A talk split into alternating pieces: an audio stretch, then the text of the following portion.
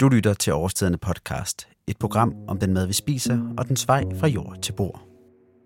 Under vores fødder findes en verden, der er skjult for vores øjne. Det er en forunderlig verden af mikroorganismer, der dag og nat arbejder for at omdanne visne blade og æbleskrog til sund, god og frem for alt levende jord. I en serie på fire afsnit vil vi fortælle om, hvad der sker nede i jorden. Vi vil hylde regnormen, der forvandler den golde jord til frodig muld. Vi vil fortælle om planterødderne, der i kompliceret samspil med jordens bakterier og svampe skaber liv både over og under jordens overflade. Og vi vil se nærmere på, hvordan de forskellige årstider påvirker jordens udseende og struktur. Den første udsendelse handler om jorden, der eksploderer. Det er nemlig, hvad der sker, når frosten sætter ind. Sammen med gardneren Chris skal vi nu ud i den frostende, vindblæste mark på Bejt Skov ved Jules Minde for at blive klogere på, hvad det er, der sker, når jorden eksploderer. Først vil Chris dog fortælle, hvorfor han synes, at den levende jord er vigtig. Jamen, det er vigtigt, fordi de planter, vi spiser, de skal have jord for at vokse i. Det er der, deres, deres univers er, ikke også? Det er der, de skaffer deres næringsstoffer for. Og man kan nemt sige, ja, det er bare den der brune der ud, øh, uden for vinduet, når jeg kører forbi i bilen, men øh, det er meget vigtigt, og jorden er mange forskellige ting. Øh, jeg kigger på det som, som gardener på et bestemt sted i Danmark. Jeg tænker mest på det jord, vi har her i, øh, på Bejtskov. Og det er en, en, en fed lærjord. Den øh, holder rigtig godt på næringsstoffer og på vand, og mindre godt for luft. Og sådan for en, en gartner eller en landmand, som dyrker jorden, ja. der kan man vel sige, der er jorden, de ser vel ikke jorden som sådan en passiv død ting. Ja, der er rigtig meget liv i jorden. Det er helt vildt, hvor meget.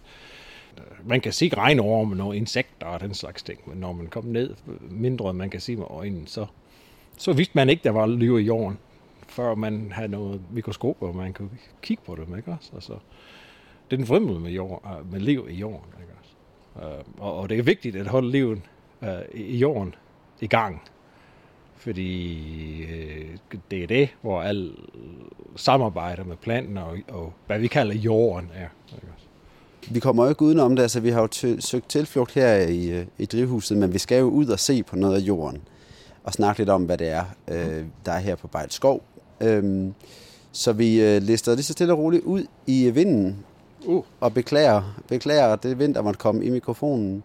Og så mens vi går derud af, så kan vi måske snakke lidt om, hvad det er, der så sker med øh, jorden her i vintertiden. Men lad os først komme ud, og så tager vi det der bagefter. Ja. Det bliver spændende. Jamen, øh, Chris, mens vi går øh, hen mod øh, marken her på øh, Bejt Skov, kan du så ikke lige prøve at fortælle lidt om, at nu er det vinter, og der er jo ikke sådan rigtig så meget ude på markerne lige nu i forhold til planter og den slags. Men hvad, øh, hvad sker der her i løbet af vinteren med, øh, med jorden ude på marken? Ja, well, øh, hvis man husker i år, har vi haft rigtig meget... Ja, okay. Som du måske kan høre, ja, så blæser det rigtig meget. Så vi springer lige frem til, at mig og Chris, vi har fundet et sted at stå i læ. Jeg vente meget. Ja, ja, vi tager det godt. Så nu står vi her og kigger ud over, ud over marken. Og øhm, kan du ikke prøve at fortælle dig, hvad det er, der sker med den her mark i løbet af, i løbet af vintertiden? Mm.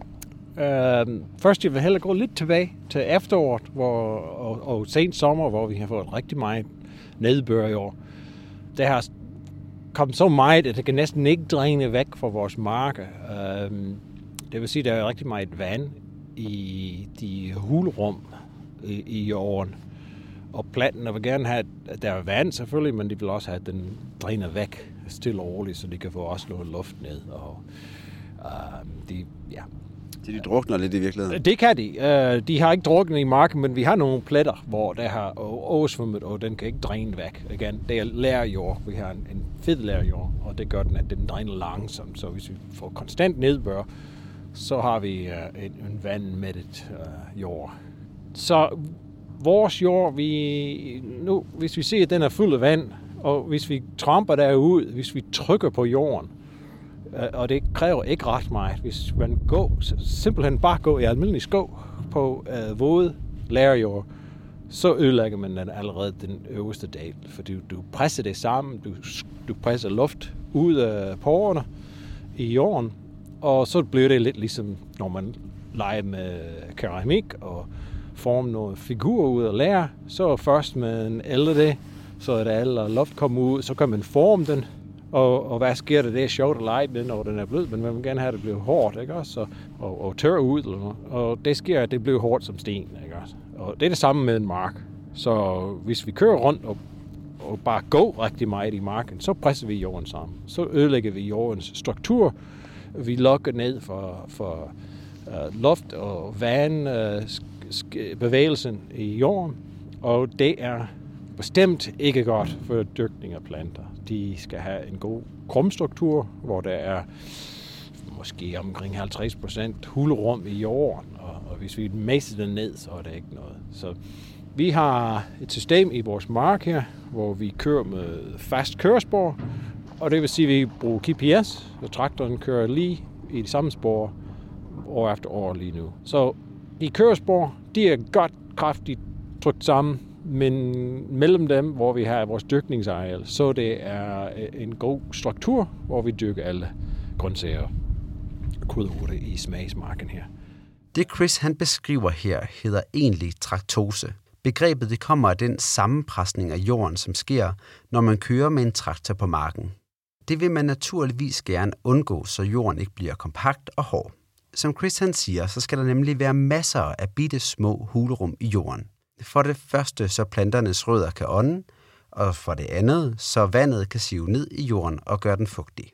Nu skal vi så høre, hvordan frosten spiller en helt afgørende rolle i forhold til at bryde den sammenpressede jord op, så Chris og hans kollegaer rundt omkring i landet kan dyrke jorden igen til foråret og sommeren med forsten i forhold til lærerjord, det er rigtig god, en, en dejligt værktøj, som naturen giver os. Fordi det, der sker med en lærerjord, du har, øhm, der er nogle unik ting med lærerjord, at ja, den, er, den har en, en ret hård struktur, og når der kommer vand i, og så er det fryse, så hvad sker der med vand? Den udvider sig. Så det er faktisk de der øh, jord, øh, øh, hulrum, som er fuld med vand, de udvider sig, og så sprækker jorden en lille smule. Ikke? Så den udvider de der porer, og så sådan, at øh, den kan bedre dræne lidt væk. Men vi vil også have lidt mere vand, måske komme og fylde de porer op en lille smule igen, og så fryser det igen, hvis vi er heldige. Så stille og roligt, det er ligesom, at, at frosten, den, den, den cykles med frost og vand og frost og vand, så de huler de, øh, i jorden, de bliver lidt større og lidt større hele tiden. Og så skaber vi plads i jorden til luft og vand, bare ved øh, frost. Så vi er meget glade for nogle udskiftende frost og tørvejr her på stedet. Så kan man gå ud og for eksempel og sparke til jorden, eller grave lidt i det, så kan man mærke, at jorden simpelthen smuldrer på en meget behagelig måde, og får en, en god struktur for, for dørkning, og det er en, en god krumstruktur. Og det er frosten, der gør det. Jeg tænkte, der ligger jo sådan en bunke øh, jord her ved siden af os, og øh, lige nu er det jo sådan lige omkring øh, frysepunktet, en grad eller noget. Der er i hvert fald is på, øh, på, øh, på øh, vandpytterne. Mm. Så den der hårde, eller den frost, som vi har lige nu, eller kulde, ja. som gør, at øh, jeg er ved at fryse fingrene af, og, ja. og begynder at blive sådan lidt småkoldt af at stå stille og snakke herude. i lommen. Du, den, du, skal holde mikrofonen. ja, det er det. Den, øh, den er I i virkeligheden ret glad for så? Ja, meget glad. Ja, ja, det er helt vildt godt. Uh, lige nu, det er, vi har haft, uh, nu er det været et par dage, hvor vi faktisk har haft uh, en del blæst, og ingen nedbør, ingen sne.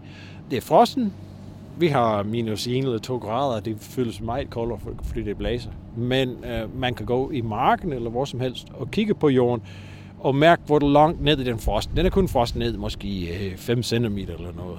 Hvis det, og det vil sige, i de 5 cm lag, der får vi den der sprængning af jord og lærstrukturen og lærklumper i jorden.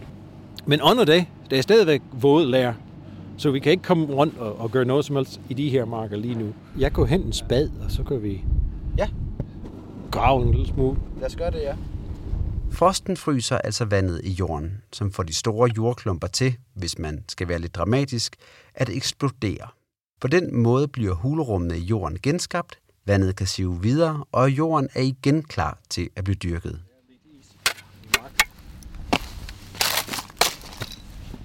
Jamen, øh, som man kan høre, så er der jo lidt, øh, har vi is i marken, og vi går lige ud for at prøve at grave noget op, så du kan øh, vise, hvad, hvad, hvor langt frosten går ned i øh, jorden, og hvordan det ser ud nedenunder det, vi ikke kan se. Nå, oh, ja, det kan vi prøve.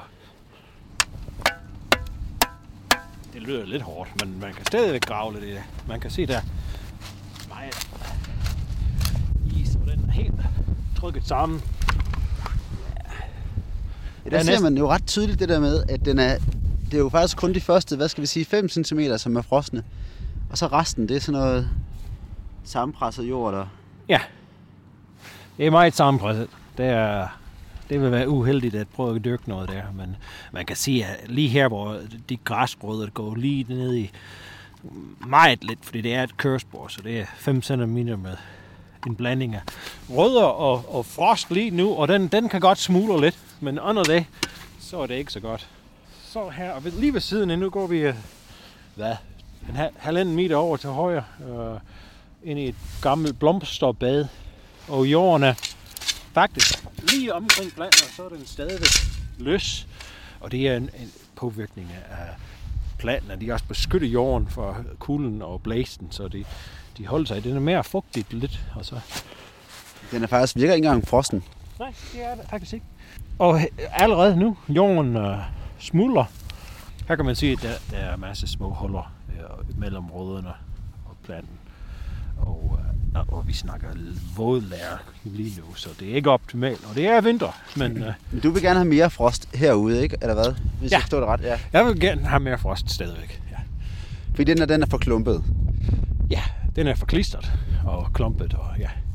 Når vi uh, skal dyrke det, så skal vi kunne harve bedene og sætte dem op til plantning og såning, og frosten gør det meget lettere, hvis vi kan få lidt af det. På den anden side af Bejtskovvej ligger der en mark, hvor jorden er pløjet. Der skal vi over, for her har frosten nemlig en helt anderledes påvirkning på jorden. Nå Chris, vi er hoppet over stødhegnet ja. og står nu i øh, den pløjede mark, ja. hvor der er de her plovfuger. Ja. Du må illustrere frostens indvirkning på den her jord. ja, på, på en, en lydpodcast. Ja, men vi kan lige sige, hvad det siger. Det er det kan man tydeligt høre med en spad, at den er temmelig hård, ikke også? Og man kan lige knække lidt. Men i modsætning til den anden, som du fik ud sådan relativt nemt, og hvor den smuldrede, så det her det er jo et stort stykke. Ja, og så flækker den af i, lige i den der frostlag, som er cirka, måske, hvad er det, 10 cm hver? Men vi får en større overflade, der blev påvirket af frosten på den her måde, når man har løsnet jord, løftet den op og, og vendt den om. Og så så det vil sige, at øh, vi får en om foråret, det der sker, forhåbentlig får mere frost, og det blev øh, de her pløjlag blev godt frosten igennem. Så om foråret, når det, jorden bliver tørt, så øh, jorden vil øh, let øh, øh, flække og lave en fin en, en fin øh, krumme struktur, hvor det er løs, og så ind under det, så har man en lidt fast jord, som er stadigvæk fugtigt. Så altså, det er faktisk alfa og omega for den her mark i særlig grad, at det kommer til at fryse noget mere. Fordi ellers bliver det bare de her store, øh, ja, det er jo nærmest sten. Uh, ja, det er også, uh, det, er, det er en kombination af, af vand og, uh, og frosten, ikke også? Jamen altså, hvad der sker med jorden øh, i foråret, som vi allerede begynder at tage lidt hul på, det tager vi igen til, øh, til den tid. Mm når vi laver den anden udsendelse om, øh, om jord. Uh, yeah. Ud af fire. Det lyder godt. ja, ikke? jo, jo. Jamen, øh, Chris, jeg siger tak for nu, og så, øh, så må vi lige snakke så ved, når, det, når vi skal se på jorden næste tak. gang. Ja, det var meget hyggeligt. Det var alt, hvad vi har valgt at bringe om, hvordan frosten får jorden til at eksplodere. I løbet af foråret vil vi vende tilbage og fortælle mere om, hvad der sker i jordens forunderlige verden. Synes du, at den her udsendelse var interessant, ja, så vil jeg lige tippe dig om, at vi den 15. marts kl. 18 holder et foredrag, hvor vi hylder jorden. Til foredraget har jeg inviteret en række af landets største jordentusiaster, som vil dele ud af deres viden om, hvordan man skaber den bedste jord at dyrke i, og ikke mindst, hvad en levende jord betyder for de grøntsager, vi spiser. Du kan læse meget mere om foredraget på årstiderne.nu eller via det link, jeg har lagt i programbeskrivelsen. Tilbage har jeg kun at sige tusind tak, fordi du lyttede med.